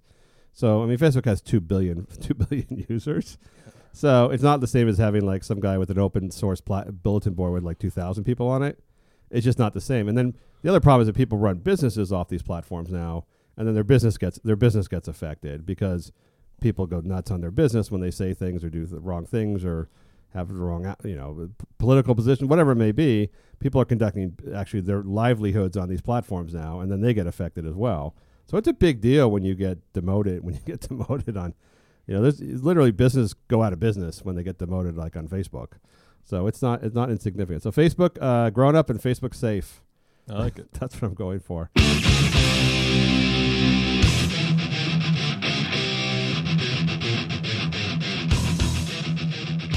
Matt, I want to ask you about the Masked Singer. I know the Masked Singer is on your DVR. It's your favorite show. Oh, God. I know it's on ABC. I just thought, I thought it was a like an onion piece when they introduced the show, The Masked Singer, and basically what it is is people are wear. I don't even understand why instead of like just regular masks, they wear these giant cartoon masks. Like the last one was a pineapple head, one was like a shark head. I don't understand that other than it came from the show originally came from Japan, where they're a bunch of fucking weirdos. Well, there's the visual, obviously the visual aspect. There's not a lot going on on the show, so No. you need a little eye candy. But you would have a like the idea of like a masquerade ball is very mysterious, and who's the, the hot girl behind the whatever. But having them in giant balloon head masks sort of takes away from the idea that this is like a the the sexual side of mysterious and more of like the Disneyland, Disneyland kind of kind of stuffed animal character. It's kind of It's mysterious. super jappy. I mean, I'm, I had assumed this was like a foreign, like an Asian show that had been brought over, or even a Latin show. But you said it's Japanese, right? I think originally the idea came from Japan. The original show was in Japan, I believe. Yeah, I f- I Where they love and the Japanese love stupid ass fucking TV. They love like absurdism. They're really into absurdism on TV in in Japan. Yeah, they're not hung up on like artsy stuff. No, they like. Have you seen bug fights No, where they get giant bugs of different species and they have them attack each other? I'd, I'd watch it. Yeah, it's just like you know, scorpion versus sucking some killer spitting cockroach. The best one is the quiz show where the guy's getting jerked off Yes, behind the yes, yes. uh, uh, uh, uh, you know, a curtain, so you can see his upper body, but he's getting jerked off by this hot model. And what is it? Whoever co- you answer question, the You answer question- the coming is involved. You're not somehow. allowed to. Co- you're not allowed to. You're not allowed to come. Uh, and so it's like who can last the longest, and then the the judges just oodle and gawk and, and giggle and stuff. And it's so like it's whoever answers the most que- right questions before don't coming. know. I think that's what. It is. But the is. worst part is they cover they have a box that covers up the girl blowing the guy, right? So that's inherently the most interesting part of the entire uh, staging yeah, is that there's a hot chick blowing this guy, and you can't see that, so you can only see his face twisting and contorting. And- oh, I love it. That's Yes. the best part for me. yeah, but then they have this thing where like the female uh, somehow Japanese females have to pretend to be very coquettish and submissive, and they have to giggle a lot. Mm-hmm. They, they could be a professor at a university, they have to giggle a lot.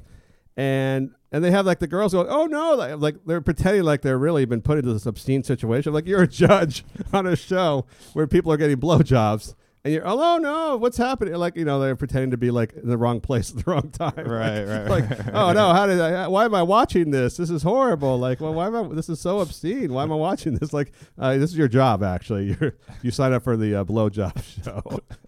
Uh, but Masked Singer, they I don't understand. So they they did the reveal, the first reveal season show, and someone tried on on social media tried to explain to me why it's actually a good show, and I gave up trying to listen.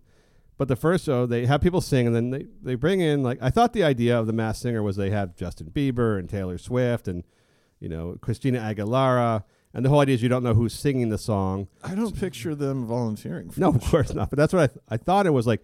You're gonna get famous or talented singers, and then they're gonna do a show where you don't know who you're judging, and therefore it's you know it's completely honest.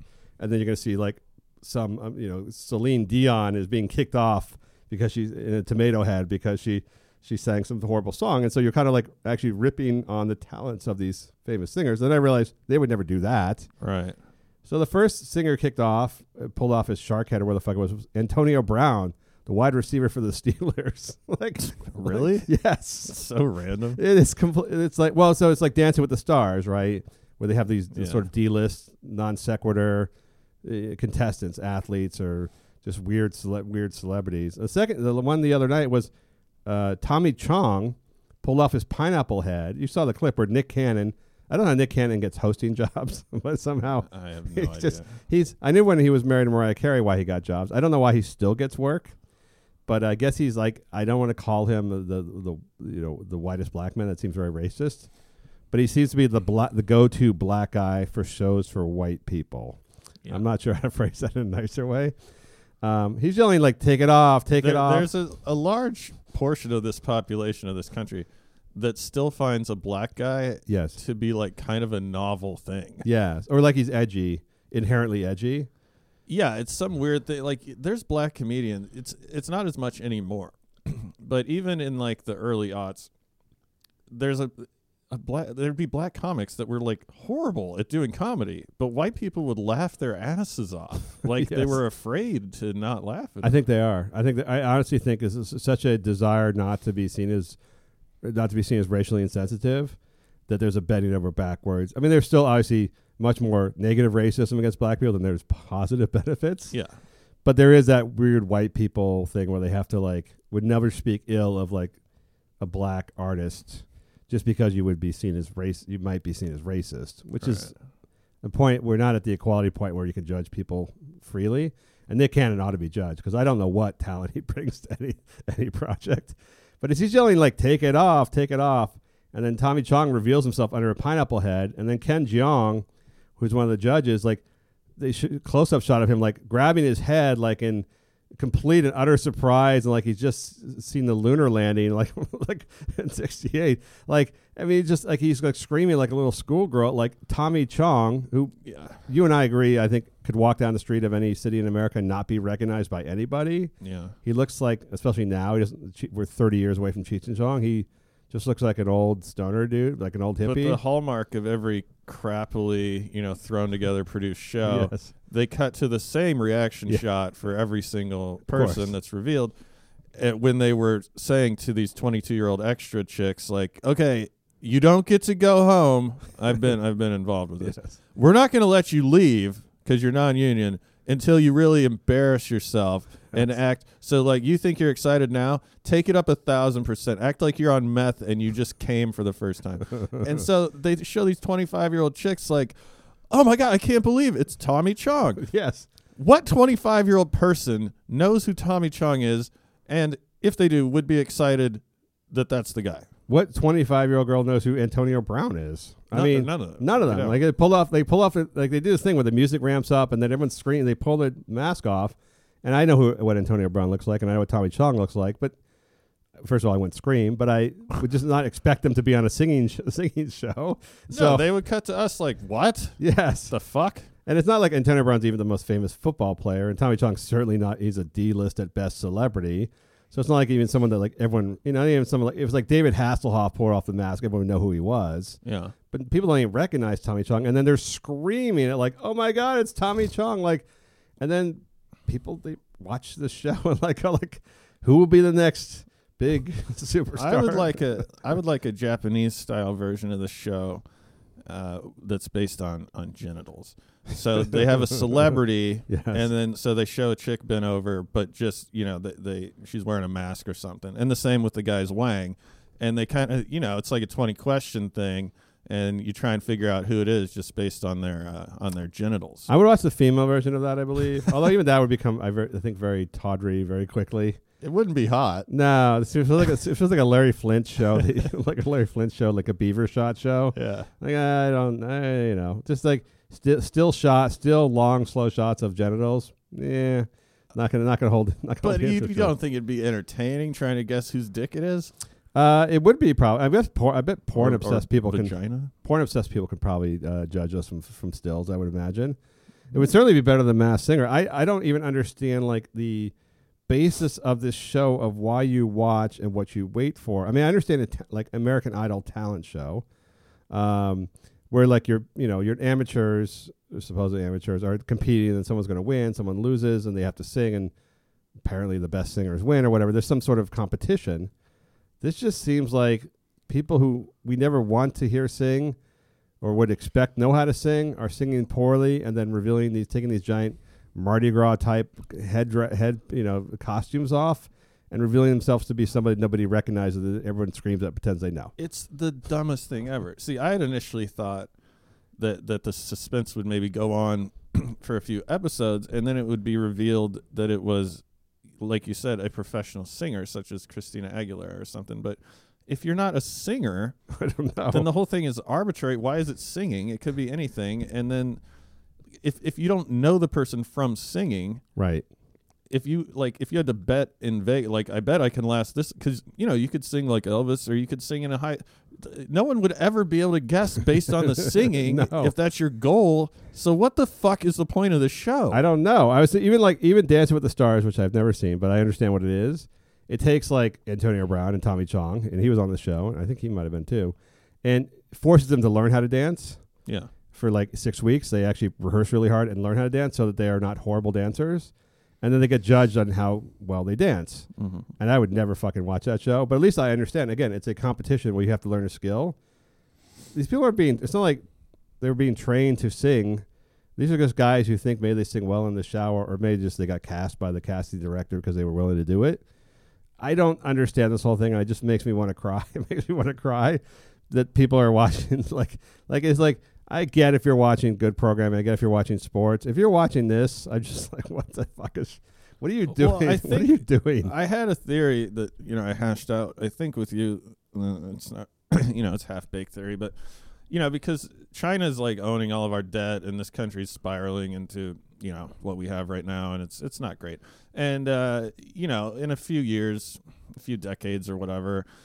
Uh, with the eurozone and all that, we won't be the economic superpower that that we are right now. And if you look at Japan, I don't think when they had you know colonized much of the Western world, um, and they were into uh, enslaving people and killing people, I don't think they were doing the weird, goofy, stupid shit back then. I think they were into like samurai fights and sumo Right. wrestling. And then as soon as they got knocked down a peg and you know they got bombed nuclearly, um, they started getting into perverse, uh, embarrassing Panty, pa- style. panties in the uh, vending machine. yeah, Schoolgirl porn. yeah, and I think that with Trump and and Mnuchin and all that shit, I think this is a sign of where we're headed. I think we're turning Japanese. Oh, like the song. I think I. I don't- I mean, I would- I forgot the lyrics. I would argue that we've always had idiotic show. I mean, we've always had idiotic shows. I just I feel like in the past there was a certain percentage of people who openly mocked people who watched those shows. that it was like understood that it was a stupid. Sh- I mean, you look back. I mean, some of them were not. They were intentionally stupid or they were dumbed down. They were all done by ma- produced by intelligent people. At least the scripted like. Hollywood Squares is the stupidest show. Yes. maybe ever, Yes, and, it's stuff like that. Yeah, and those been around. Uh, those have been around. The Price is Right, where the fat ladies jump up and down for the washing machines. I mean, the level, the bar hasn't been that high. The new thing now is it's it's in prime time. So it used to be for like unemployed people in the afternoon or women in the afternoon Yeah, or the morning, like The View, which kind of shit. But now it's in prime time, which means they're getting much bigger numbers. They're promoting it much more, and they're expecting 10, 15 million people to watch these things. And I suppose they're getting them. I don't know. Uh, I mean, the shows are relatively cheap to produce because it's all it's not it's called unscripted, so nobody owns any of the con. the- You know, the network owns the content whole and whole. Uh, they have to pay the the judges, but they got Ken Jeong and these other people. They're not getting paid that much. Nick Cannon's not pulling them that much money. Right. Uh, I don't know. I just it made me sad. I just saw it, and I when I realized it was real, I got really I got really sad. It's just like I got really sad thinking of people about people watching this, like, a- and, then reading the stories on uh, Entertainment Weekly. Everybody's promoting the shit out of it, so they're spreading money around. Obviously, Disney, ABC owns everything now, so you'll have I don't know, fifteen leading entertainment media magazines covering it like it's the best thing ever. Right. So the media is the media is getting paid to advertise. So they're in. And by the way, they no longer even bother to write these are paid promotional stories. They just do blatant promotional stories without mentioning that they're being paid by ABC, Disney. May not directly for that, but for other shit. Yeah. They're like Entertainment Weekly. Like fifteen of them just wrote like I got in my social feed like fifteen positive stories about the crazy Tommy Chong like who was under the pineapple. You'll never be. You'll be like literally like a, a real magazine writing like you'll never guess who was under the pineapple revealed secretly here. Like what? Like it's like a package deal. Like Yes. you gotta pretend to care about this fucking idiotic shit. horrible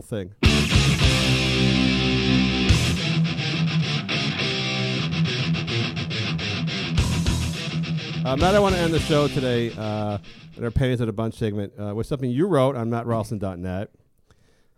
Uh, you should visit mattralston.net. You can see uh, Matt's inner workings. That's scary. And then, then forget Facebook. Say for Facebook grown up, you should just call the police on Matt. There's something going on. Ed Buck doesn't. Ed Buck's secret diary doesn't read as, as harshly as Matt's mattralston.net. But you wrote a weird thing about doc, which I didn't really thought about. I know you had to think about nurses. We talked about your nurse thing before.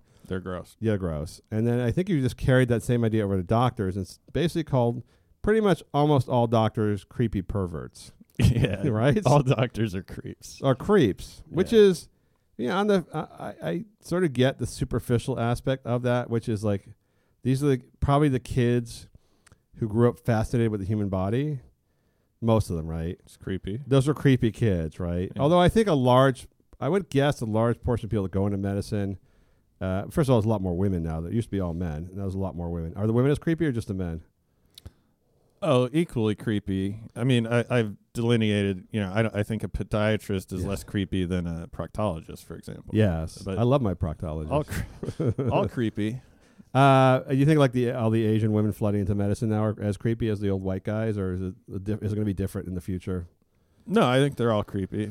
I mean, depending on. So, for example, a, a, a male gynecologist Well, that's weird. very creepy. yes. I don't think a female urologist is as creepy as the male. I think the male gynecologist is the creepiest man. I don't understand on that. Earth. I assume they're all like the USC doctor who was asking girls questions about who they were who they were dating and and, and what, if they like to wear short skirts, and then took pictures of them, of their vaginas, and, and did all sorts of weird crap for 25 years. And everyone like went, "Oh, that doctor, he's so nice. There's no way he's doing this shit." I'm like, "No, he's a male gynecologist. He's absolutely positively doing everything they're everything they're talking about." Like, Super creepy. And if you're into pussy, which I am, that is the last job I would want. Yeah, I don't it's get it's that. not like a porno where you have the the one anatomy chart and then models come in and start blowing you. I mean, you're looking at obese pussy, diseased pussy, wide pussy. You know, you're all kinds of problems. I have never understood off, gangrenous. You know, Yeah, I don't know gangrenous vagina, but I mean the the male gynecologist is always. I mean, I know in the old days it was only male doctors largely, so you had to see a male gy- uh, OBGYN. There just, there just was no other option. But I don't understand why women would see a male doctor or why a male guy would be a, a vagina doctor. well, I don't understand. Yeah, I mean, the money the money is amazing, I'm sure. Well, why does any of it exist? So if you take me, you take Matt, and, and I graduate college, and I get I, I I'm in a general medicine program, and they go, "What do you want to work on?" And I go, uh, "Maybe hands, you know, maybe Yeah. some veterans or something I can like, Yeah. uh, change their hand on, Yes. give them a fucking robot hand." And they're like, "Well, you'll make fifteen percent more." If you only look at people's buttholes, and I would say, I still think I'm going to stick with the hand thing, and y- you know, I'll just uh, downsize a little bit here. You know, You know what I've learned from my butthole doctor, Matt? no, The worst part about anything, any butthole visit, any butthole doctor, is not when they uh, invade your butthole, uh, to, to, to the thing, but when you're in the waiting in the uh, you know exam room and there's like a series of exam rooms next to each other, and doctors also have notoriously thin walls between their exam rooms. Mm. For some reason, they've decided that like they're just going to use cheap plaster wall between like examination rooms. I don't understand who came up with that idea, but they seem to be all in, medical professionals taking over old office buildings. I guess it didn't used to matter. Mm. It's hearing the doctor with the patient before you Oh. discussing the other patient's butthole. that is like the, it's like if, you know like if you're in the Hanoi Hilton like McCain and they're beating the guy next to you first in the cell and you know you're next. It's like hearing the guy next door go, ah, "Oh, oh, oh!" Like you know, like Lord. that's that's it's the anticipation hearing the guy next to you. That's the worst part. which is what makes and the fact that they're doing that so if you said to me like okay you're gonna have to like examine someone's butthole i'd be like okay well i'm gonna you know get some sleep and well, it's, it is a, it is an optional power through it specialty. You don't for. I mean, I guess in medical school you probably have to do a little bit of. But you're, my friend uh, in medical school, I remember said he delivered baby. You know, you have to deliver a baby. Creepy and he said it was creepy. He doesn't want to ever do it. He doesn't want to ever do, ever do it again. but you're doing it so how are you gonna like i know so the conventional wisdom is people compartmentalize this and i had an argument with a friend like so you're all right so you're a general practitioner you're working at uh, usc fucking whatever and uh, so you wake up and you, you say to your kids hope you have a good day at school and then some homeless person comes in and you know they've just lost their vagina in a uh, sawzall accident. And you go ahead and deal with that. And then some other guy comes in and, and or you're working in an ER and his heart fell out of his body and you got to fucking sew him back up. And then you go eat lunch and you're like I'll have the orange chicken. Then you do that another 4 Yes. hours. And you're telling me you're not traumatized with a hardcore level of PTSD like if you're a soldier it's a and creepy you see your, thing. uh, you see a couple guys, you know, cut open on the battlefield. Guys go to therapy for that the rest of their lives, and that's like two bodies. You're looking at dead bodies all day, blood, pus, you know, and and you're, Well, you're yeah. gonna not complain about it and act like I don't want to talk to you at the barbecue. I don't even want that rubbing off on me. I think most You're doctors creepy. don't. Most doctors don't do that level of like. Most doctors are involved in some sort of superficial examination of patients. Yeah, So, like my GP, I don't know. He takes your blood pressure. He tests your knee reflexes. he always does that thing like, "Have you had a Have you had a prostate thing?" And like, like, yeah. He goes, "Oh, okay. If another doctor did that, I won't need to do it." like he's like very hands offish. Like just like, "Let me look in your ears." Like I'm like, that's okay. less creepy. But Yeah. correct me if I'm wrong. I have noticed that all of those guys, even the you know the general family doctor, they all have the same demeanor, Yes. which is I, I, I almost I, I liken it to Eddie Vedder or or, or uh, Kawhi Leonard. They'll they'll make jokes because I think they've they've either been told or just noticed anecdotally that it makes people less nervous or something. So they'll make jokes, but they, they're very stern and. I'm afraid of them. you know, I always could be a personal thing for you. I don't like I them. have been. I just feel like they're wasting outside of like specialty surgeons. I feel like general practitioner doctors are just a big waste of time because literally they go. I've done, been through this so many times now. They just take your blood. Pre- they do the things that like basically a nursing assistant could do for you, and then they charge you a huge. And they you know it's all preventative, but they just do the same course of shit. It's a big waste of money. Um, but I will say this, Matt. I've learned that my theory is that uh, the the more the doctors are related to an orifice, the funnier they are. so, and the more they do internal stuff, the less funny they are. So, like, uh, or at least not funny, but they tell more jokes. So, Yeah. like, my dentist and my butt doctor tell a ton of jokes, Hmm. but my uh, gastroenterologist, the GI doctor, no jokes whatsoever, just humorless fuck. Right. So, I have a feeling that people who work with the actual openings of the human body have compelled themselves to tell a lot more one liner, tell a lot more one liners, because they inherently know they're in a disturbing business. Yeah. Whereas the guy who's doing liver or the guy who's doing your, your, your stomach or your whatever, your colon or your esophagus, he's just all business. Yeah. I think the internal guys are the real psychopaths. Or like Ben Carson. There's nothing intellectually different from doing open heart surgery than cutting two conjoined twins apart, other than that's something you're real into. It's a fetish for you as a doctor. You It's a think so? medical fetish. Um, You think those are all? You think doctors were just the creepy kids who play with frogs and stuff when they were little? Yeah, I think they all are, and and I think they're all disturbed uh, to some degree. Every doctor I've known, this is only three or four doctors, um, they've all either drank too much or smoked cigarettes. And I said to this doctor, you know, why are you smoking cigarettes? Since you're a doctor, you must know it's bad for you. And he goes, What do you know? What do I know that you don't know? We both know it's bad for you. Yes. And I'm like, Okay, but it's just weird. Well, I think it dentists, right? like a Dentists in particular have a really high suicide rate, don't they? I think it's dentists and some kind of some forms of doctors. yeah, my dentist growing up killed himself. Yeah, there you go. Um, My dentist, I don't think. doctors, uh, And, assu- and presumably they make a good, a reasonably good amount of money, so it's not a financial thing necessarily. They just, I think that would be a very depressing. First of all, in the in the very least case, you're working with sick people all day long, Yeah. and that has to be depressed. That has to be somewhat depressing. I mean, you're trying to fix them, but in the end, you're seeing a lot of decay and, and, and suffering and, and, and blood and you know horrible things happening to people. You're not dealing with them at their best. You're dealing with people at their worst. right. Imagine like I have uh, a friend of mine's sister who does social service work in like in the hood. I'm like, that's got to be the most depressing fucking job ever. She like has to go into domestic abuse, child abuse case every day, like just every day, like seeing horrible shit happening inside people's homes. And, I, and she's got a very cheery disposition. I just don't know how you could do that. When she actually gets down to like sharing a story of what she's working on, it's the most fucking depressing human sh- misery shit you've ever heard of. It is, but then couple that with every now and then someone spurts blood all over your face. Yes. Oh, I wonder how many like how many people actually spurt blood in a given like what percentage of the population actually spurts blood in a given year? Like it's not that many.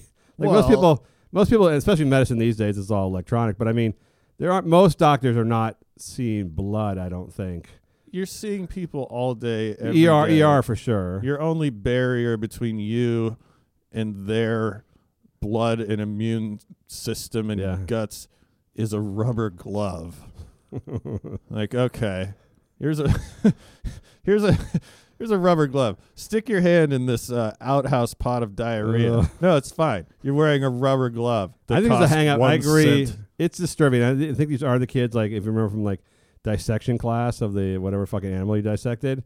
Most everyone, all the all the girls were grossed out. All the guys were like throwing shit or trying to like gross the girls out with the dead animals. And there was that one kid like in the corner, the guy who's like looking at the organs, like you know, like he's just dis- like Dexter, like in the show Dexter. He's just discovered his passion, which is fucking aorta, the aorta of the frog. Yeah, it's a lineage of creeps, and it used it used to be before there was a whole lot of science behind it, but it's still the same thing. It would just be like a guy who collected dead people Yeah. and cut them up, and they're like, "Wait, wh- explain to me how you're not a dangerous killer." And it's like, "No, no, no, they're already dead. I'm just into like trying to like cure a disease. I'll just uh, uh, the guy that created insulin. You know how he did this? He just got like millions of dog pancreases and like put them in a giant blender. Like, okay, yeah. Okay. So on the one hand, normal. on the one hand, you did create a thing that saved a bunch of people's lives. On the other hand, I don't want to give you an award because I don't want to be anywhere near you. I think what happened is was in, in like movies they started. It used to be like, of course, yeah, the the doctor who was doing the liver studies and taking up digging up dead human bodies was the invariably the bad guy, the creepy evil bad guy, Yeah. because you just knew it was. And then they started doing the thing where they had to twist it, where like you thought that was the guy, but it turned out to be the really nice, well mannered guy who was the killer. Right. Like the serial killer shows, all the murder shows.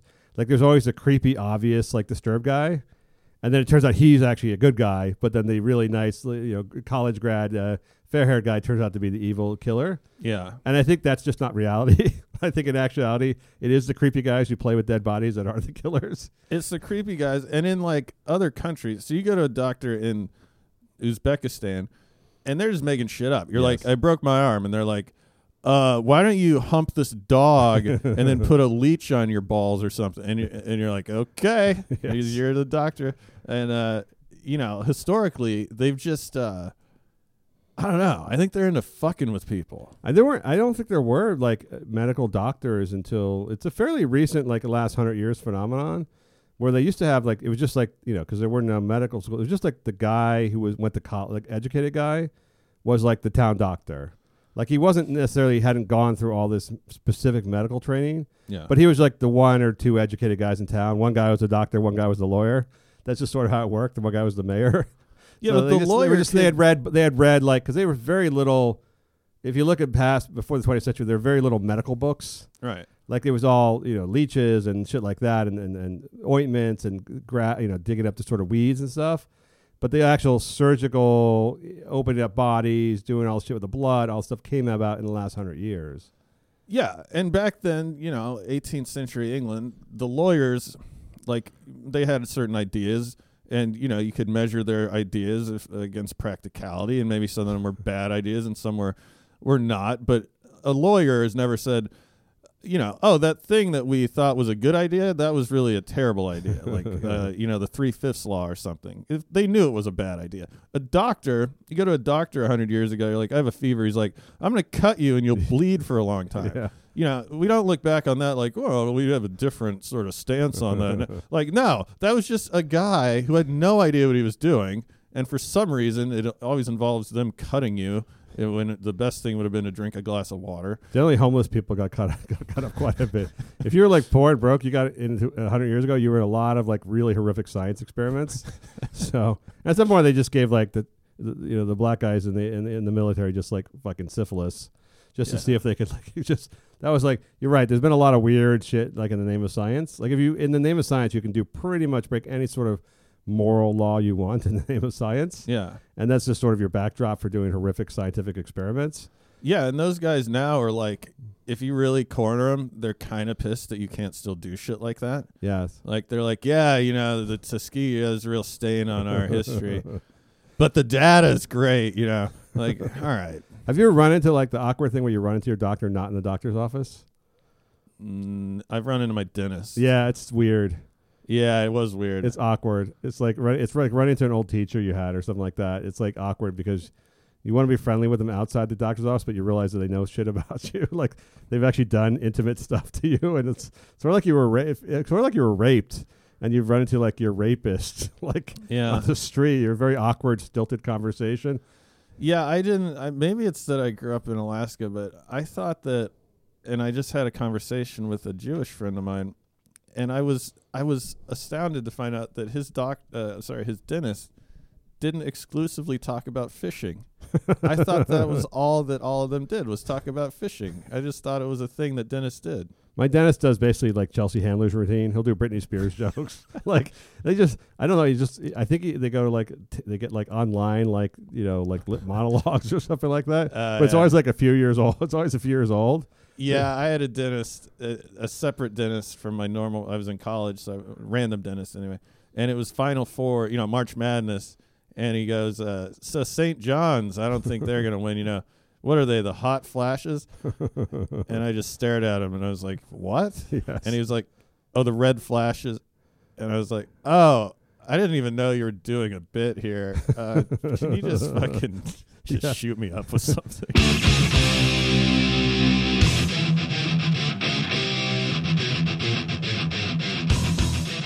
All right, Matt, that's our show for today. You got something you wish to uh, sell, pimp, promote, uh, prostitute? Uh, any Ed Buck? Ed Buck might be cooling off. This could be good for your business. Yeah, I don't know. I don't have anything especially happening right now. What can what can young black men expect to receive at your your apartment by way of narcotics? um, By the way, the the, the amount of, I, I don't know I don't know the, the precise amounts of narcotics it takes to like actually be dangerous, but it seems to me just from reading the report of the the crime from a year and a half ago with uh, Gemmel whatever his name was, a black guy was killed by the drugs, and it seemed to be a lot of drugs, like not personal use drugs, like what they found was a lot of narcotics, like enough for like to, for twelve people to party. I think it just depends. I mean, you know, a- as long as you don't have some kind of underlying heart condition, like a Len Bias type guy, he smokes crack once and now he's dead, and he was an elite athlete. Um, but I think your average person can tolerate an awful lot of punishment. Um, But and you then can't it imagine lops off your later years. You can't imagine that like a rent boy would have the money to acquire that amount. Like I can see how they would fucking blow a dude to score some crack. They're not going to have like a party full of like drugs on them that they just bring to place to place. They're not going to have like I don't know eight hundred dollars worth of drugs in their pockets. that just seems like or thousand dollars worth of drugs in their pocket. That just seems like that would have been where the police should have started their investigation, which is how does this the street kid who has no money uh, have eight hundred dollars worth of narcotics on him? Well, I think with any speed type of drug, and and there's the physical, um, you know, the manual aspect of. So you could OD on a on a, you know, a grain of salt of fen- fentanyl, right? But when you're actually having to get the weird crackhead lighter out, I don't know where they even sell those, but it's different from a normal lighter, the torch, and then smoke a bunch of shit. Like at least you're actively inhaling and exhaling, and like if I think with uh, what do you call it, speedy The injections. stimulants and stuff. Like, Oh. if you've ever done coke, you would probably do as much coke as is available. You know, like you don't do some like you just kind of want to keep doing it, which is what most people do, and that's when. Uh, yeah, die. That's when their Hollywood agent. That's when your Hollywood agent ends up in their obituaries. Yeah, exactly. So, it is an it is an addictive thing. These guys. I mean, if you're into meth and and uh, you know shooting up meth, like first of all, you're not like real concerned about moderation and your No. health at that point. also, you know, at some point, I guess Ed Buck's dick is going to be in your ass, and you're kind of Probably. thinking like you're kind of speaking of my dentist. Like when I have any dental practice, I just swallow lots of lots of drugs. So I just know it's going to so it's going to hurt. and I hate the dentist. So maybe that's for these guys. That's their dentist. They just like go like fucking shoot me. I don't want to know what you're going to do to me for the next six hours.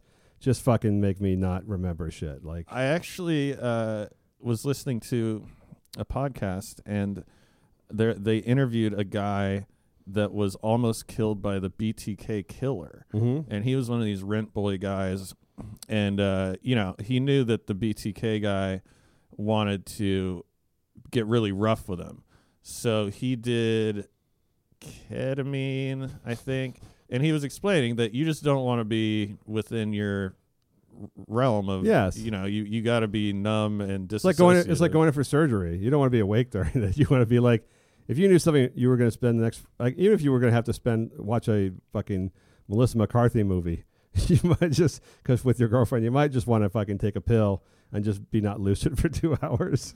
Yeah, I mean, you know, but I just think you should, because I've been criticized by a few women for um, maybe overindulging in booze, but that's I just want to say to them, and I have. It's it's not a compelling argument, but like, uh, like, well, I don't do any pills or drugs, so fuck off, you know. but What does that even mean? that just let me get real drunk. Oh, I see. You know, It's not. You mean you're you're like just an old timey guy. yeah. Yeah, you're not doing anything.